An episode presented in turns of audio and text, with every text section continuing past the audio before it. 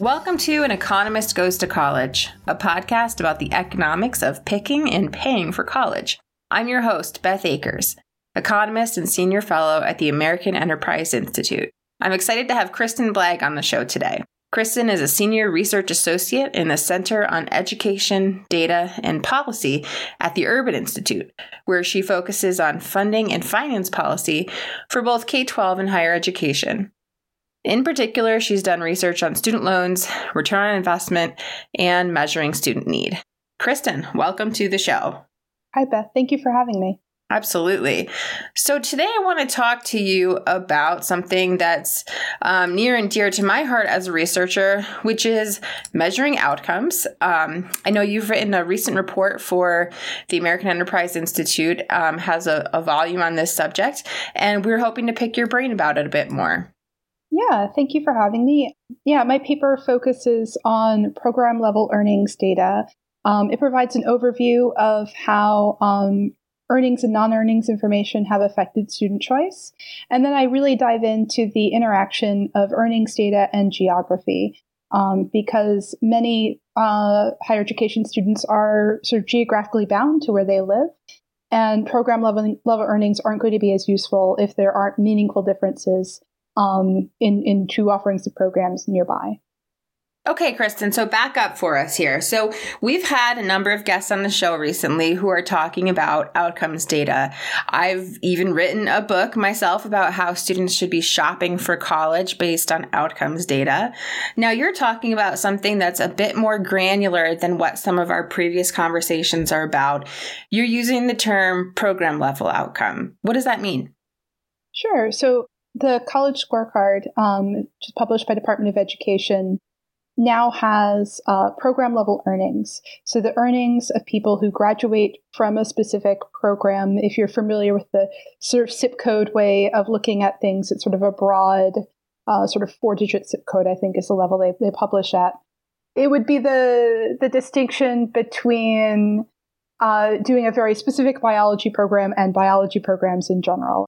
So, what the college scorecard does is say if you were to major and graduate from institution A with a degree in biology, two years after leaving the institution, this is the amount of earnings on average that those students earn.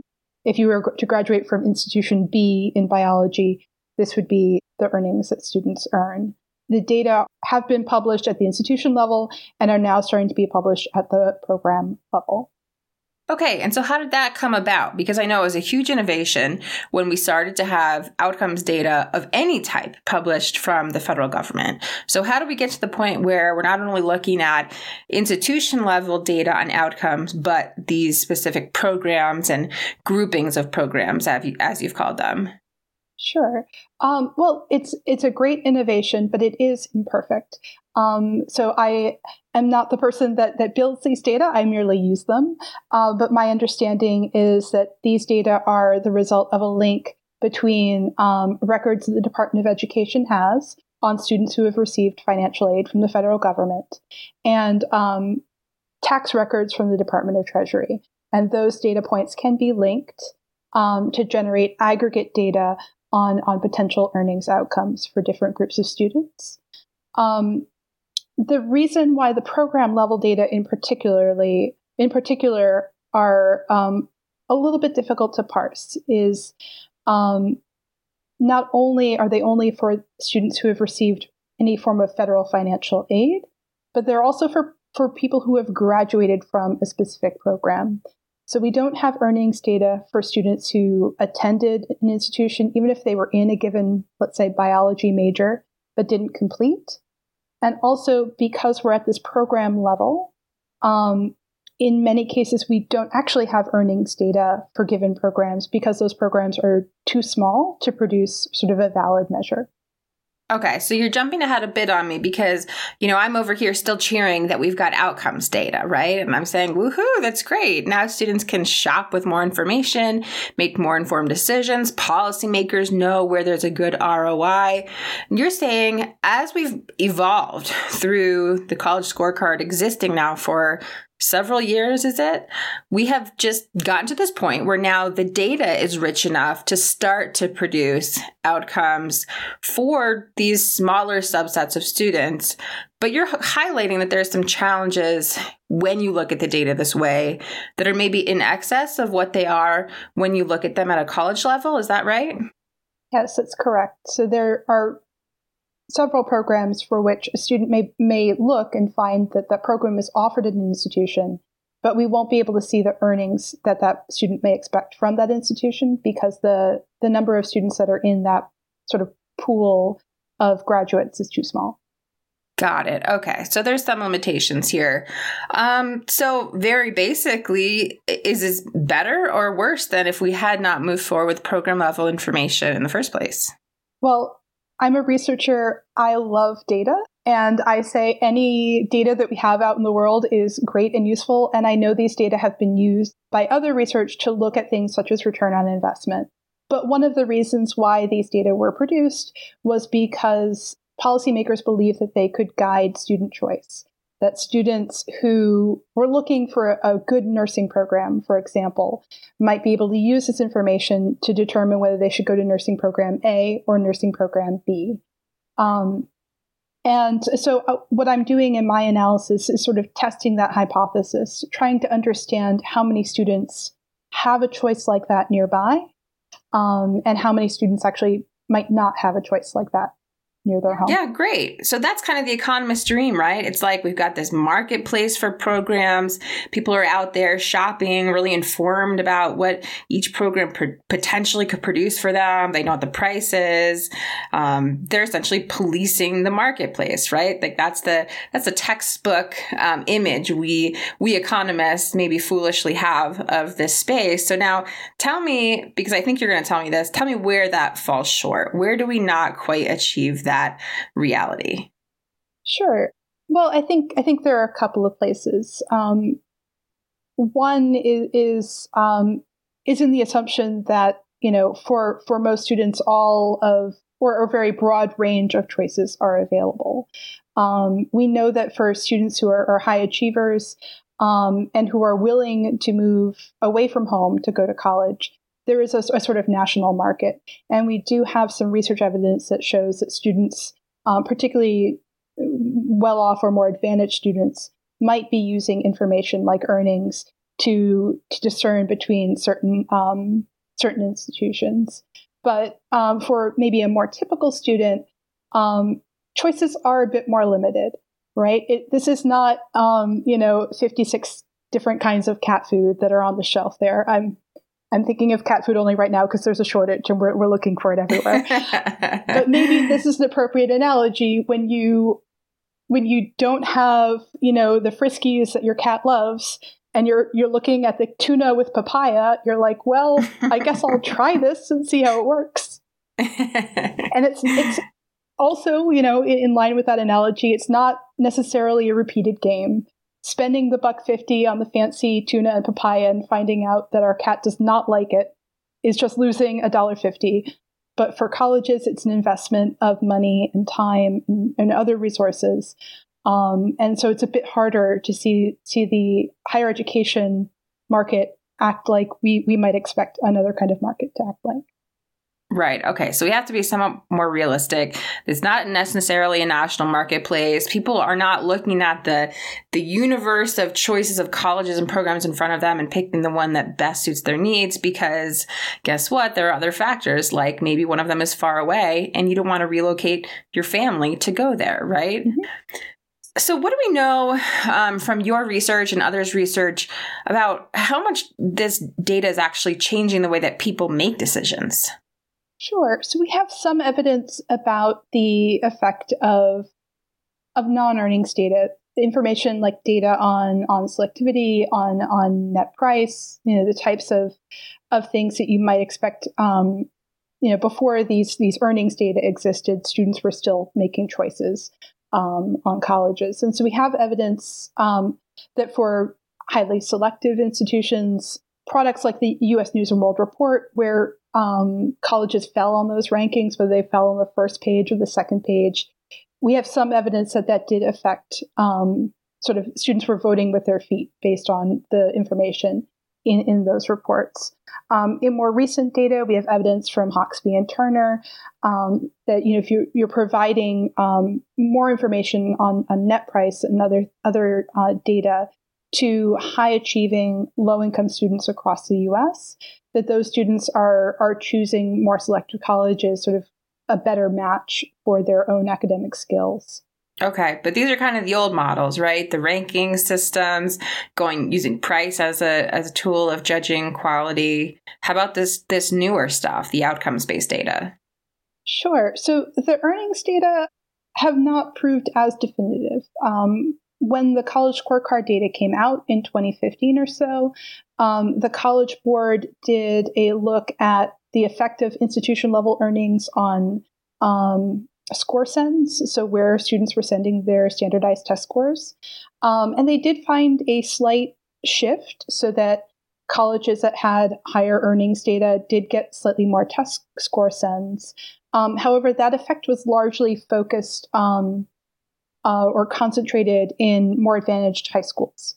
Um, so, so students that are already likely picking strong matches for themselves were picking ever so slightly better matches overall.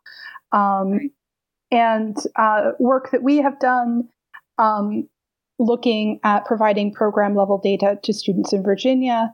Um, we built a, a, website to sort of help students see the difference between majoring in different types of programs and their eventual earnings outcomes. And we found a, a general null result. So, compared to students who did not get that data, we didn't see any change in the institutions attended and the majors selected when students were first enrolling in college. Mm, okay. So that's pretty discouraging, I'd say, right? I'd say that there are a couple of things that we, you know, at the at the outset, if you were viewing this as an accountability metric where we felt like putting putting this information out there, students will vote with their feet and very quickly we'll see the market sort of respond. I don't think that that, that model itself is valid.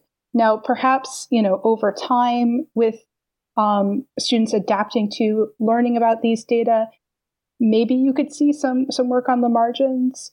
But one of the things that I really focus on my, my report is that, um, you know, a lot of students who are considering options are really geographically bound. And so even if you were to sort of take the generous approach that you know high school students in their busy lives or or adults who are returning or, or attending higher education for the first time are going to sit down and and do the research even if you're you're making that assumption you also have to assume that they're only going to be choosing within sort of the, the geographic area that they're they're in and even when we look at the most popular um, programs we see that information to make you know a substantially different choice is only available for a small share of the population.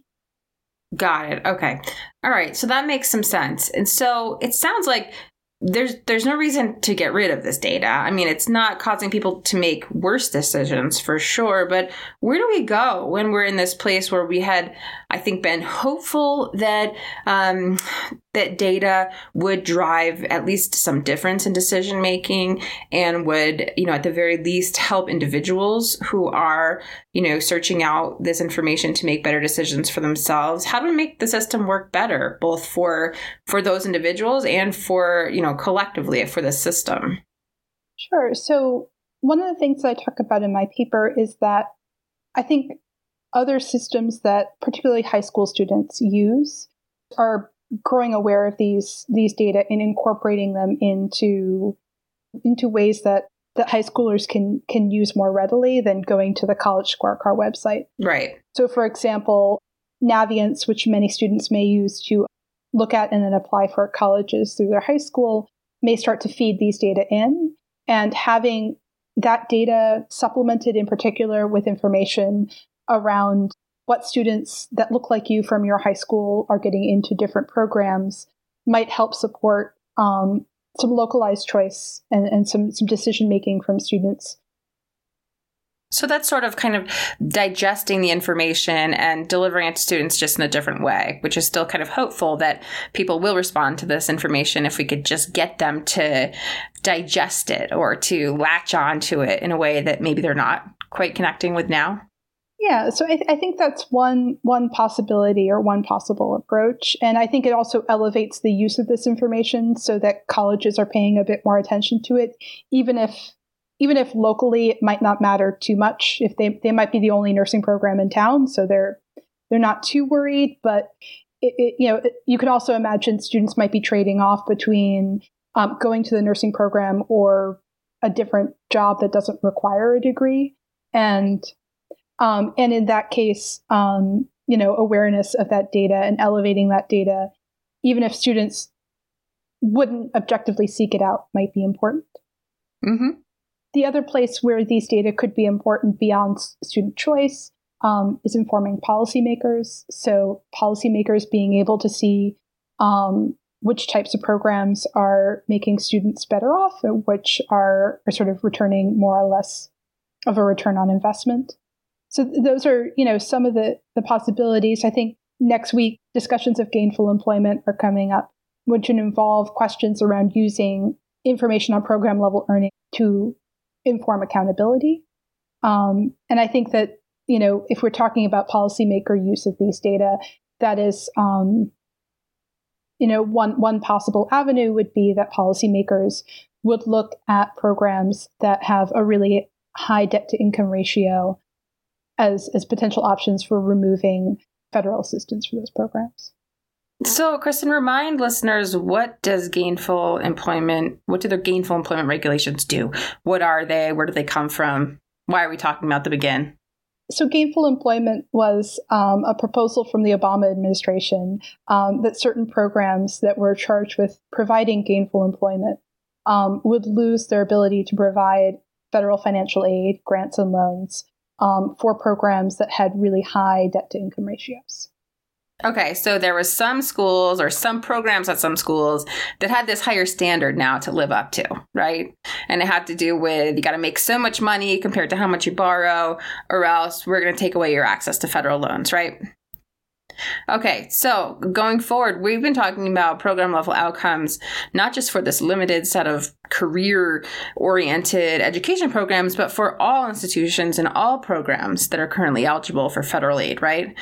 And so, um, what's next? I mean, do we, what do you think about moving forward in a direction of all institutions, all programs having to satisfy this higher standard that the career oriented programs have already been charged with having to, to meet?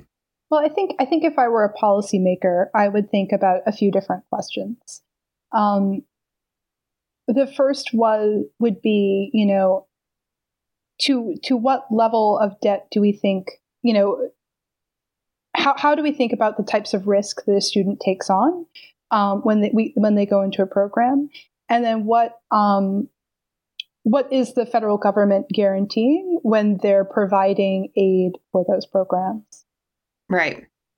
And I would, in thinking about what the threshold should be, I would think about, um, you know, how how how much and how much risk we should expect students um, we should lay on students versus on institutions or on programs.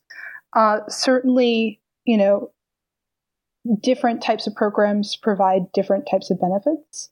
I sort of steer away from providing from from providing any um, sort of viewpoint on this because I'm, I'm a researcher, not not an advocate. But um, I, I do think that given the hazard that, that student debt can and the sort of burden that student debt can place on some individuals, we want to make sure that we have suitable guardrails, maybe beyond uh, the use of a cohort default rate, which monitors institutions' access to Title IV aid, um, to to make sure that you know um, that students are are sort of at least insulated somewhat from from the worst outcomes or from programs that will take some of their valuable time and, and money, but not in all likelihood produce strong returns.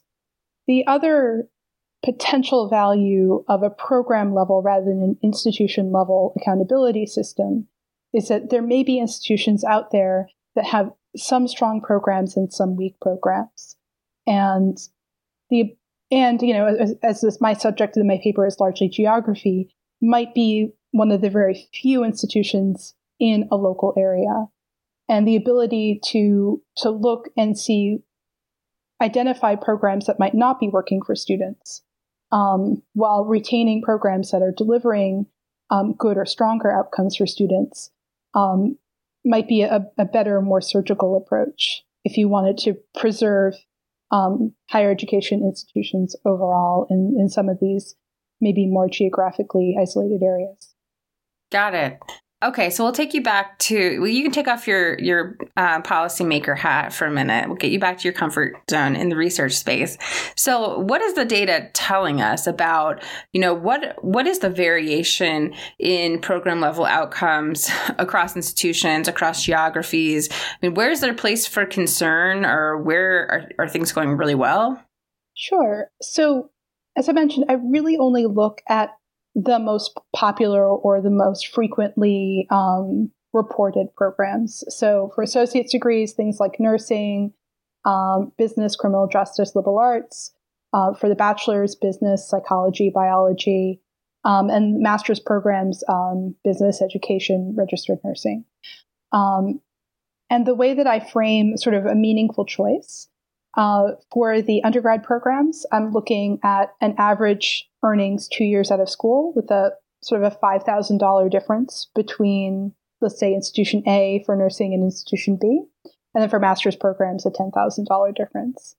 Um, and what I generally find is if if students are only looking within about 10 miles of where they're located, um, the the number of students that have that kind of meaningful choice, even with these very popular programs, is quite low. Um, so maybe 10, 15, 20% of students, depending on the program, might have a, a choice of a meaningful choice with, with earnings data for two different programs within 10 miles. As you widen the scope, 25 or 50 miles, you do expand um, the share of people that uh, have access to a choice. Um, but I'm doing sort of crow flies miles. So if you're thinking about, oh, 25 miles, that's not too far away. Well, that's if you were able to get in an airplane and, and go. So 25 miles might be, you know, depending on geography, maybe even up to an hour's drive away from where that person is located. Um, so very quickly, you see that you know, the scope of choices can be quite limited. Got it. Okay. And so, you know, my sense is that through COVID, we have gotten an expansion of online education in the post secondary world that um, we may never have had absent, you know, this pandemic. Um, what's your sense about how this changes things? I mean, does that increase the choice set for students in the future? I think this is something that should be examined more thoroughly. In fact, um, with a former uh, research analyst, um, at Urban, Victoria Rosenboom, um, who actually led this work, we did a short report pre COVID um, looking at um, the intersection of geography and internet access. So, in those places where you don't necessarily have a, a, a, lot of choice in the types of institutions you can attend nearby, do you at the very least have sufficient internet access um, to to look at online options? Um, and we, we we looked at that overlap and we did find some places that had neither about i think 3 million uh, americans using some um, maybe perhaps at this point outdated data didn't have access to either you know a, a choice of nearby programs sort of we're in an ed, um, sort of the nick hillman definition of an education desert um, and also didn't have sufficient internet that we thought you could get a really good online education experience Mm, so if you're in a place that doesn't have a lot of colleges, you probably also don't have access to really fantastic internet. That that sort of makes sense and is unfortunate. We might like it to be the reverse, so that those people had more access to to choice, at least through online programs. Well, it sounds like that's something that we're going to probably be following over time um, as potentially we see the marketplace evolve into a hopefully soon post pandemic world if we ever can get through this. So, Okay, so lastly, Kristin, what are the trends that we do see across the nation in terms of choice? Sure. So we I did break this down um, by the availability of any earnings data, um, an earnings choice, and um, available earnings choice data by state. Um, I think broadly looking at those trends, um, states that are m- more urbanized, so um, places like like New England and and places that have large metro areas tended to have more choice and more availability. Um, and then, uh, as you might expect, more rural areas have um, fewer folks that with that choice within a 25 mile radius. Um, one of the other things I do want to note is that we, I did try to do an analysis of these these data by race, and uh, actually, in line with our previous findings um, uh, from our 2018 paper, looking at that intersection of physical desert and online desert, um, I do find that um, American Indian and Alaska Native populations are um, one of those populations that are, are most isolated from um, educational choice.